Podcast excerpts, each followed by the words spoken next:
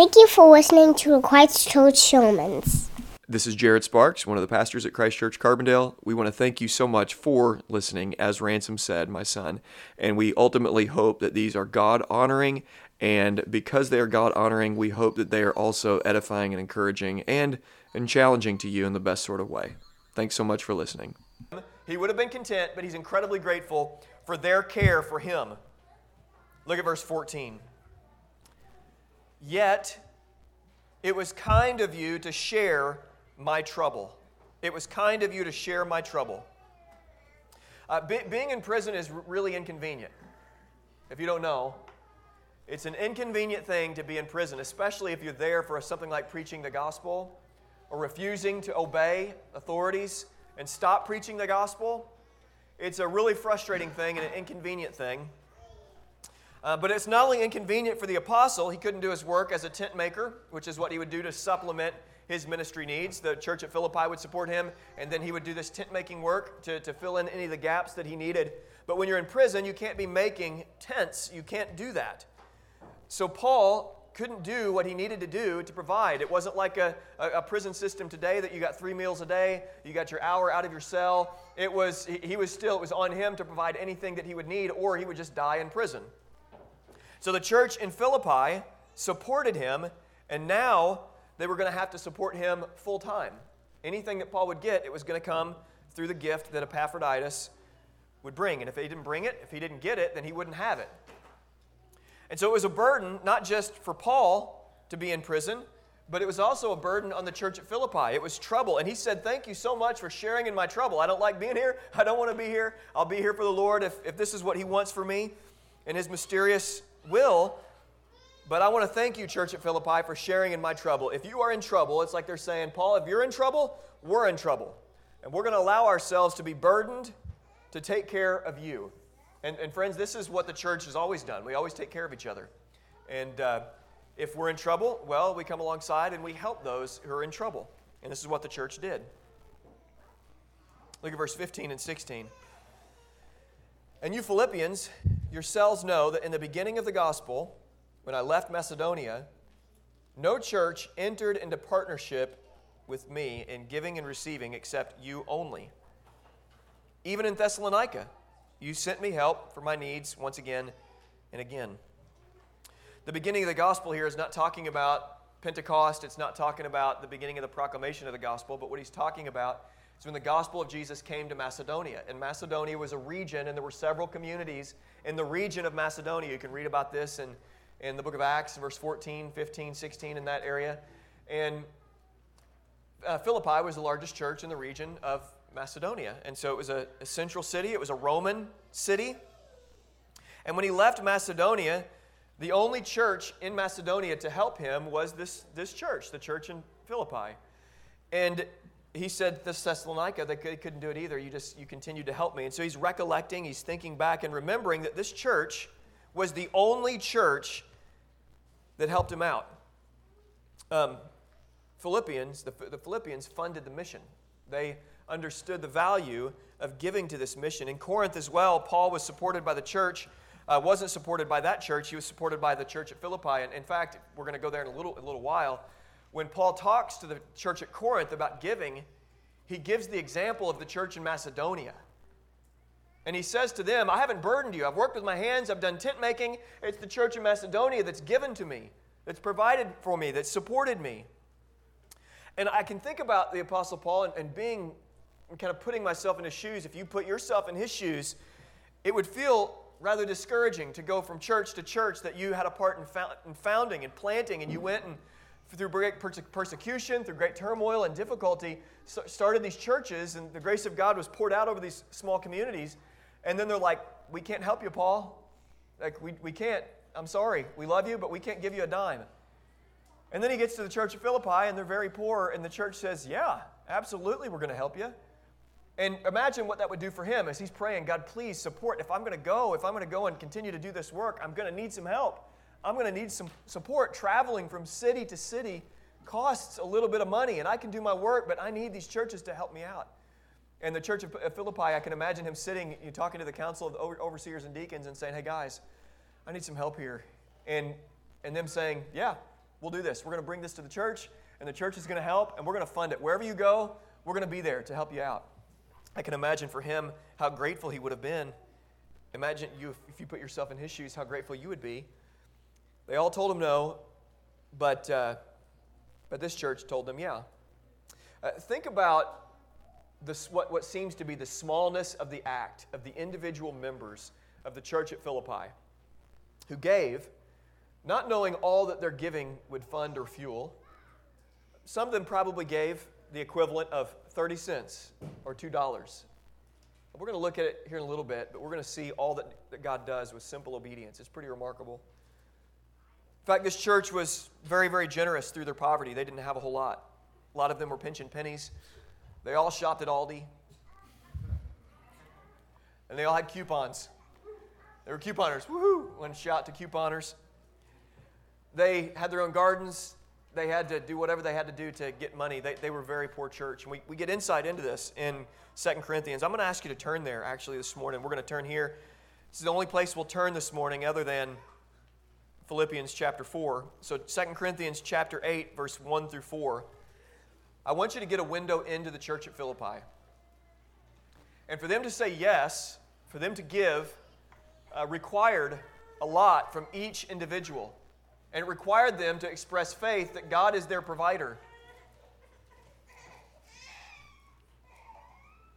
Starting in verse 1, we want you to know, brothers, about the grace of God that has been given among the churches in Macedonia. For in severe tests of affliction, their abundance of joy and their extreme poverty has overflowed in a wealth of generosity on their part. For they gave according to their means, so whatever they could give. I've got four bucks. That's all I got in my pocket. Four bucks. Here you go. I got a pocket knife. I, didn't. I came here without my wallet this morning. I, I couldn't find my wallet. I got my pocket knife though. My Texas toothpick. So they reached in their wallets. They gave out of their means, but then watch this of their own accord, begging us. Excuse me. Um, extreme poverty overflowed to the wealth of generosity, for they gave according to their means, as I can testify, and beyond their means of their own accord, begging us earnestly for the favor of taking part in the relief of the saints. It's, it's fascinating. Their concern went beyond Paul. But what they did for Paul was representative of what they did for the other saints as well who were in need. This church in Macedonia would be an example for the church in Corinth, an example for the church today across the whole world. And they had no idea when they answered this simple call to help the saints in need that we would be talking about this church. We don't know any of their names, but we would be talking about their simple acts of obedience, and the ripple effect of their obedience is still felt today. Here's my $4. And it fueled Paul to not die in prison. We don't know exact details around Paul's death, but we know that the grace of God was the motive for this church in Macedonia. They experienced God's grace and it had real effect. It's like this, Doug Wilson says, it was theology that came out of their fingertips. God has been gracious to me. How could we not be gracious to those that are in the family of God who are in need? And by the way, that is the pattern of giving in the New Testament. The, the giving goes to the church first. As we do good to everyone, let us especially do good to those of the household of faith. We take care of each other here first. We love non Christians, we love the world, but the world will know that we are Christians not because our love for them, but because for our love for each other. That's an important thing to remember. We take care of each other, we love each other. Notice Paul used the generosity of this church as this example. Um, if you're living in Macedonia, uh, it says extreme poverty. Men, you're working hard to provide and you're feeling the burden of working your 60 hour week or whatever the work week looked like, six days you shall work, of going to sleep every night with calloused hands, with a busy mind or an anxious mind, wondering how are we going to make ends meet? The wife making the bread and seeing the flour run out. How are we going to make this happen next week? How are we going to make this happen next month? And you come to, come to church, it's the Lord's Day gathering, you take the Sabbath, and it's been a tough week. And Fortunately, God has provided because He provides for all of our needs. He promises to do that. But this church had experienced their needs met, but that's about it. They didn't have a lot else. They didn't have vacation money, they didn't have vacation homes, they didn't take a, a trip to Branson here and there. They just didn't have much. They may, maybe went to the fishing hole once or twice to catch some fish. I don't know. They come to church on a Sunday morning, and Paul had talked to the elders and deacons and let them know that I'm leaving Macedonia. And uh, if I'm going to keep doing this work, I'm going to need some help. God's going to provide, I have no doubt, but I'm going to leave here and I don't know what I'm going to be facing. I know I'm going to be facing dangers and the same things I've expected before, or it's happened before, I'm expecting to keep happening. And uh, I'm going to keep going here, and the mission of God's going to go forward. You guys remember that Jesus told us to go into all the world making disciples, and we're not going to stop until these nations are discipled. We're, we're going to keep going, we're going to press on. And so, will you guys help me out? I need some help. And the elders and the deacons said, Hey guys, we're going to come alongside. We're going to help Paul. Listen, we know we're going to do everything we can to take care of you, but we're going to do what we can here to help Paul and we're going to come alongside of him. And, and these other churches, we we found out we're, we're, not able to do much, or if anything at all. Most of them said no, but we're going to do what we can here today. And so you, you kind of, your wife, you talk, you know, honey, we're to we're to do what we can. And the burden, the feeling that you know that every single denarii that you give, or whatever the currency was, whatever denarii you give to Paul comes out of your pocket and you're looking at your kids, you're looking at your grandkids, you're looking at your household and thinking, I know we're to feel the weight of this. And you give anyways. You can imagine it would be difficult for them to do that. You, you may wonder upon doing that, you know, what, what real difference is this going to make? Honestly, I mean, we've we combined all of our giving here in Macedonia, and it's like, Paul, we're sending you out with 72 bucks, buddy. You know, it, make that stretch, you know. 72 bucks. Go to Aldi, go to Rural King to get your water. You know, stretch it out, do what you got to do. And yet, here we are talking about simple acts of obedience of people. We don't know their names. We don't know anything about them other than that they were a part of this church or that there was a church in Macedonia. And friends, our, our lives, more than we know it, this is how it is with God. He takes simple, small acts of obedience, and it's like he does something, and we don't even get to, to see it most of the time, and he does something with it. He affects generations through it. The, the culture of your home is built one small act of obedience after another. And your kids grow up in that culture, and your grandkids get influenced by that culture. And that culture gets passed on. And you don't know what God's going to do through your kids or your grandkids. But small, just I want to obey the Lord and the big things and the small things. And look what God does with stuff. Look what God does with your $4. Look what God does with the denarii that they just pulled out with a little bit of pocket lint, a little bit of money. This is all we got. And Paul's mission was fueled by it through the power of the Holy Spirit. And this is how it is with God. Um, most of the things that God will do in our lives, we, we don't, we, we probably, we're just not going to see. We don't know, we don't know the effects of it. Um, I, I, hope we get to see revival. We're seeing a lot. We saw a lot of people meet, meet Jesus last year. Um, most likely, for, I mean, we're going to live our life obeying Him, and we're going to impact probably not a large group of people in our immediate life, but our kids are going to impact people, and our grandkids are going to impact people. And so, what feels small, what feels insignificant, is monumentally powerful if we just trust the Lord with it. Obey with whatever God has given you. Obey. Don't get lost in dreaming about a different life or a better life. Don't get lost in wondering, well, I wish I could give more, I wish I could do more. Just do what you can do. And God does something remarkable with it. There's fruit that comes with obedience, there's reward that comes with obedience. And I'm going to have to define what I'm saying. Look at verse 17 and 18 back in Philippians chapter 4. Not that I seek the gift, but I seek the fruit that increases to your credit. I have received full payment and more. I am well supplied, having received from Epaphroditus the gifts that you sent, fragrant offering, a sacrifice acceptable and pleasing to God. I love this. Paul tells them, hey guys, I'm not after the gift here. It was $72 after all. I'm not after the gift. It's not about that. And even though I'm well supplied, I'm thankful for it. I have what I need, and in fact, more than the full payment. I am well supplied at this point because of the gifts that Epaphroditus had sent. But what I'm really concerned about and really hopeful for is the fruit that will increase to your credit. Did you catch that? I do not seek the gift, I seek the fruit that increases to your credit.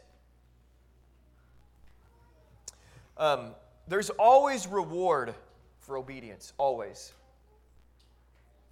I want to define this because in, in theolog- some theological circles, when you start talking about reward for obedience, it can go really, really weird. You know, if you obey, uh, then God will give you everything that you ever dreamed of.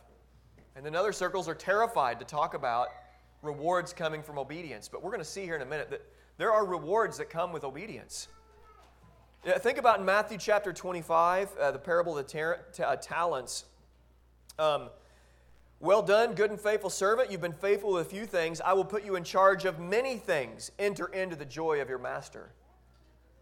This, this pattern of if you're faithful with little, you're going to be given charge of more.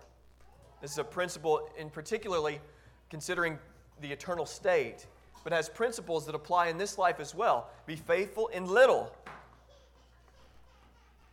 And what he saw is that what they were doing, they were doing as obedience unto the Lord. They were wanting to obey and honor the Lord.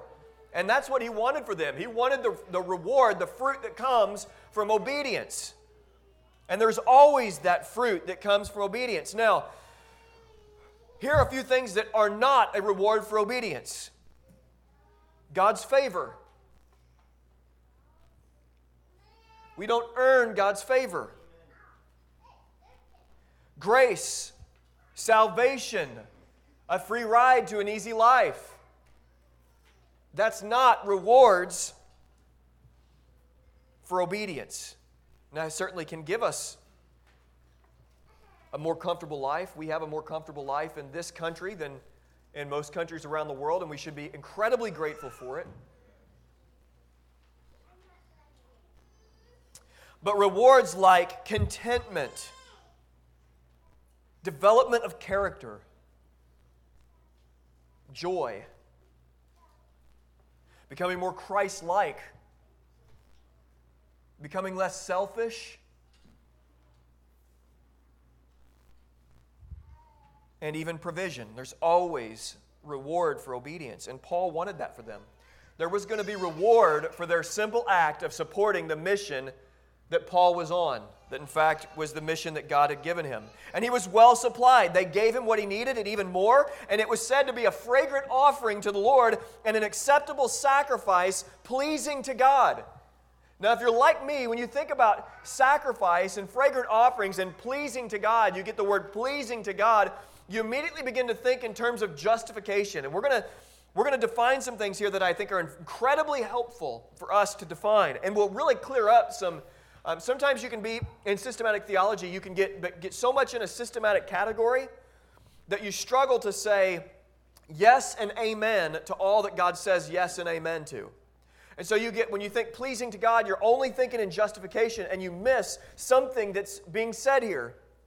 Let me clarify. If you don't understand justification, we cannot understand this verse. It says that they're giving was received as a fragrant offering and a sacrifice acceptable and pleasing to God. If we don't understand justification, we cannot understand this verse. Hebrews 10, chapter 11 through 14. Let me read this real quick to you. Here's what it says And every priest stands daily at his service, offering repeatedly the same sacrifices which can never take away sins. But when Christ had offered for all time a single sacrifice for sins, he sat down at the right hand of God, waiting from the time from that time until his enemies should be made a footstool for his feet. For by a single offering he has perfected for all time those who are being sanctified. Single offering. Friends, in this room, if you're being anybody in the process of being sanctified, meaning you're in the process of becoming more and more like Jesus. You've not arrived yet. You still deal, you, are uh, kind of dusty a little bit. You have sin struggles. you do things still and you're thinking, why in the world did I do that? Anybody in the same boat as me? Okay, here's what Jesus did for you.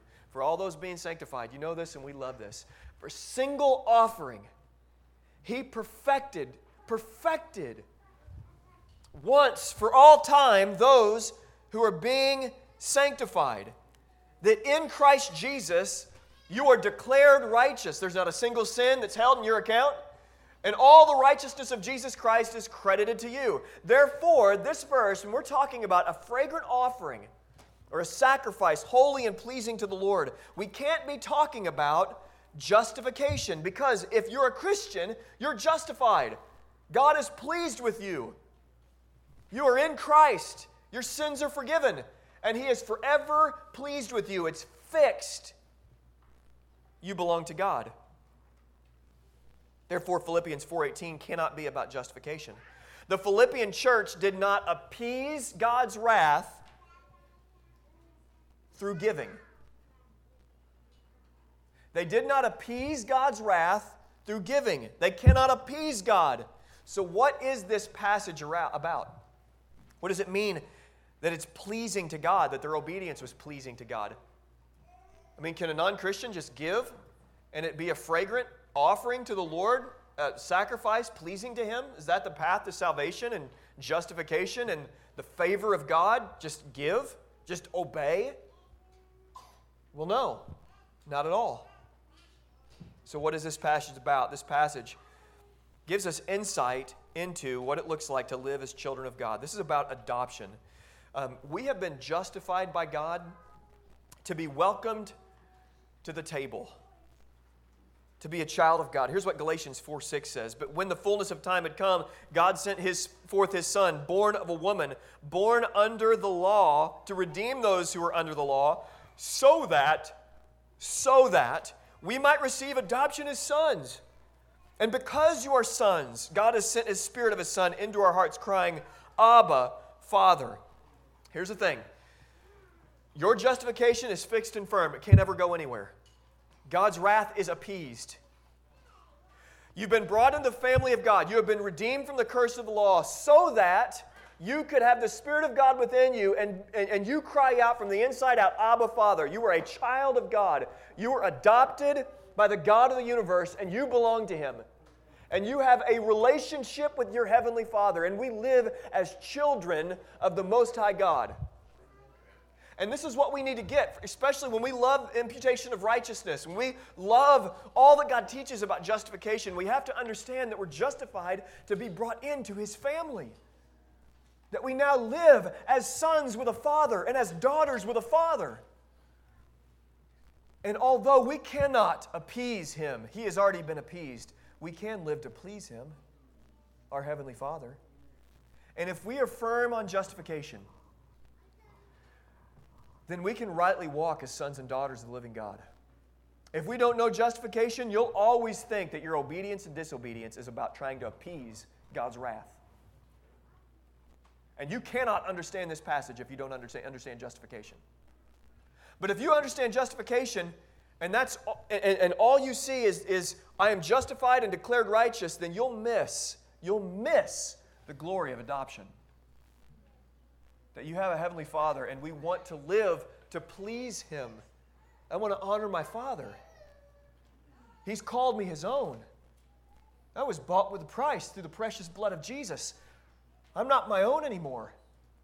And I'm not going to live like I'm my own anymore. I'm going to obey and honor Him. Romans 12:1 says this, I appeal to you therefore brothers by the mercies of God present your bodies as a living sacrifice holy and acceptable to God which is your spiritual worship. Living sacrifice. We live sacrificially and that's pleasing to God.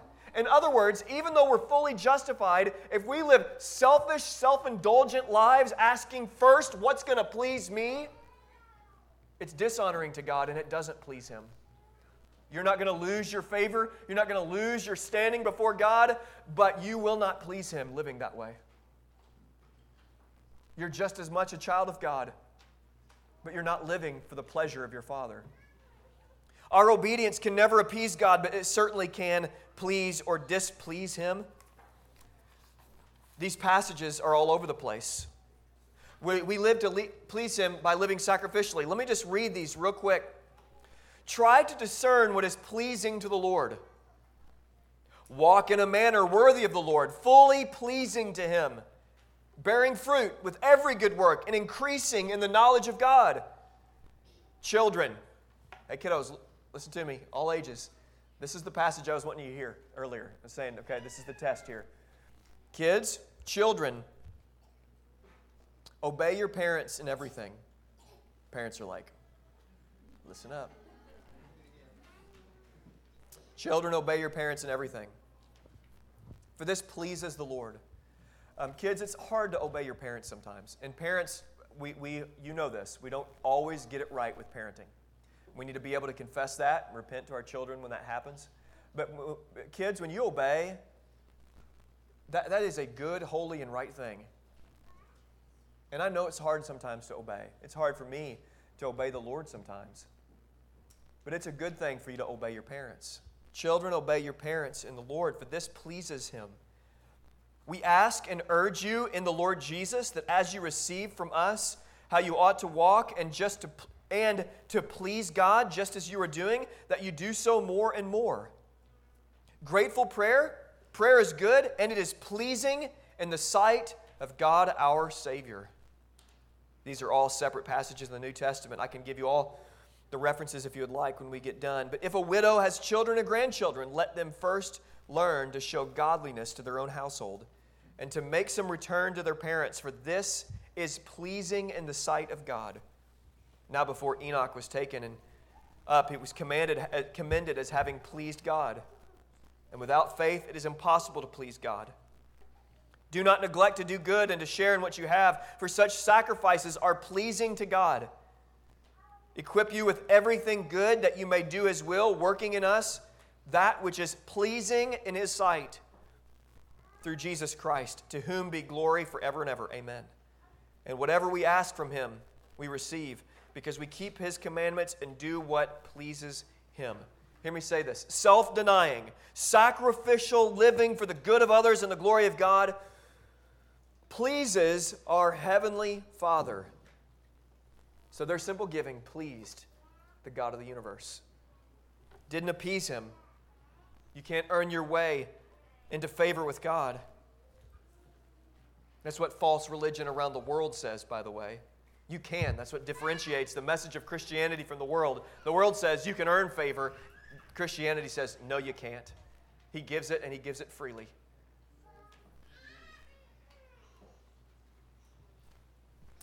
Their actions pleased God, and so do ours. When we're grateful for the grace of God and we want to obey, those actions are pleasing to the Lord. And look at verse 19. This is so powerful a promise that we get. And my God will supply every need of yours according to the riches in his glory in glory in Christ Jesus. God will provide for your every need. Everyone in here has needs. We think about needs, food, shelter, clothing. These are highlighted for us in the Sermon on the Mount when Jesus is like, Look, I'm going to provide for you, I'll give you your needs. The Gentiles seek after these things. Just trust me, I'm going to take care of that. Your food, your clothing, He takes care of you. Shelter. Let me ask you this Are your needs met right now? Your needs are met. Why are your needs met? Because God promises to meet your needs. He gives us what we need to keep going. Paul reminds them of this. It must have been difficult to continue to give. Hey, guys, God will provide you of your every need. Every need you have, it will be taken care of. And he does this according to the riches and the glory in Christ Jesus. How many riches are found in the glory of Christ Jesus? They're unending. And as surely as the riches of Christ Jesus are glorious, as surely as that's true, it is just as sure that He will provide for your every need.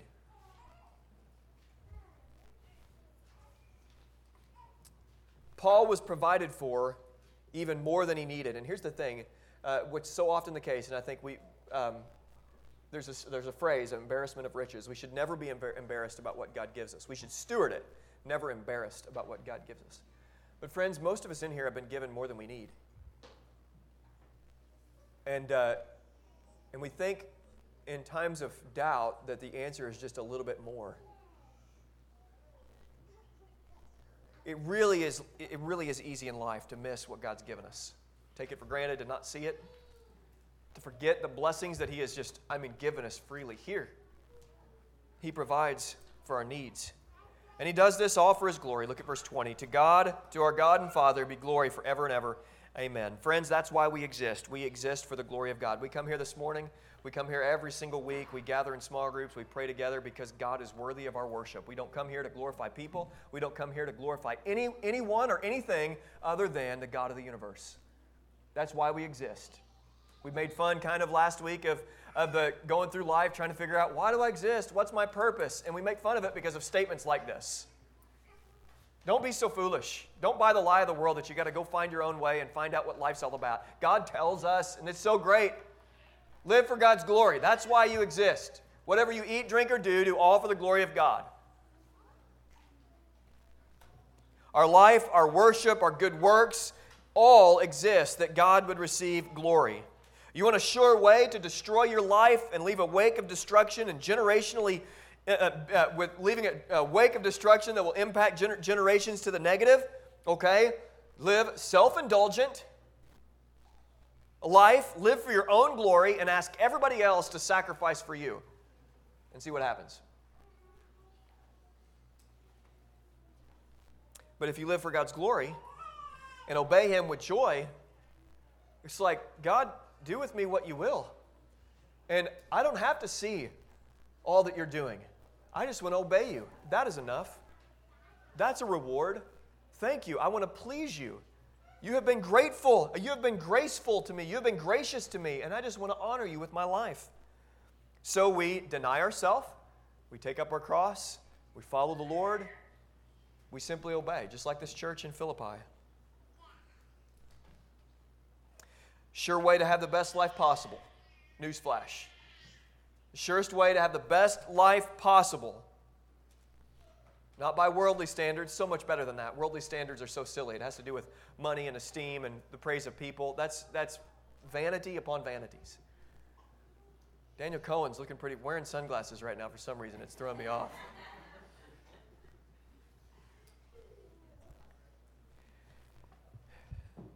Sure way to live the best, best life possible live for the glory of God by obeying Him with joy. Just, God, you've been. It, it's, it's, it's not rocket science. It really isn't. Paul wraps it all up, takes us on home, finishes this glorious letter with three verses. Verse 21 Greet every saint in Christ Jesus. The brothers who are with me greet you. All the saints greet you, especially those of Caesar's household. The grace of the Lord Jesus Christ be with your spirit. It's a simple goodbye. Greet every saint. The brothers, he wasn't alone. The brothers in prison greet you as well. We don't know if that was all of his compadres or if that was also including people who were converted as he was in prison. But he wants the grace of the Lord Jesus to be with their spirit. Paul's final, final word of prayer, it is what it always is in his letters, is that the grace of God would be with them. And he says, deep down in their spirit, that the grace of God would be with your spirit. God's grace through and through. From the beginning to the end, Paul opens with the grace and mercy of God and ends with the grace of God. Look at all of his writings, look at all his letters. The grace of God, the grace of God. It's intentional bookends. You start with grace and you end with grace. You're brought into the Christian faith through grace and you're kept by grace. You're brought home by grace. Grace is our theme. Grace never gets away from us. We should never let it get away from us. It's always there for us, it's always chasing us down. And Paul wants them to know the grace of God deep down in their spirit. A healthy Philippian church, this generous church, is not over the grace of God, and neither should we be. It's a prayer that Paul knew would be answered for sure because God's grace is sure. Um, it's a prayer that Paul prayed at the beginning. It's something he said in the beginning. Paul said, He who began a good work in Macedonia, in you, will bring it to completion on the day of Christ Jesus. And so when he prays for the grace of the Lord Jesus Christ to be with your spirit, he knows it's a prayer that's going to be answered. God's grace was with them, and it would be with them, and it would go with them. It was true in Macedonia, it was true in Philippi, and the same is true here in Carbondale. The same is true here in Southern Illinois. The same is true in your address. Wherever it is that you live, God's grace is with you. Let's pray. Lord, we thank you for this book. We thank you for all that you did in this church all those years ago. And God, you're continuing to work in your church all throughout the world, not just here. Uh, God, the epicenter of your grace, the cross of Christ to the world. So there's people all over the world worshiping you today. We thank you for our family. God, we want to be a church like the church in Philippi. We want to be generous. We want to be excited about your grace. We want to walk in unity. In the area that there's discord, we want to work together to find unity and have this, the same mind. We want to be men and women who learn contentment in all things. There's just so much, God, and we want to honor you in that. So help us. It's as simple as this help us to respond with thankfulness for your grace. You've brought us into your family. We're your sons, we're your daughters. I mean, so help us to be thankful for that. And then help us to look for areas of our life where we just need to obey, just like this Macedonian church. Here, Paul, we can give to this. What, where do we need to obey? Help us sing. Holy Spirit, I trust that you're going to lead. It's in Jesus' name we pray. Amen.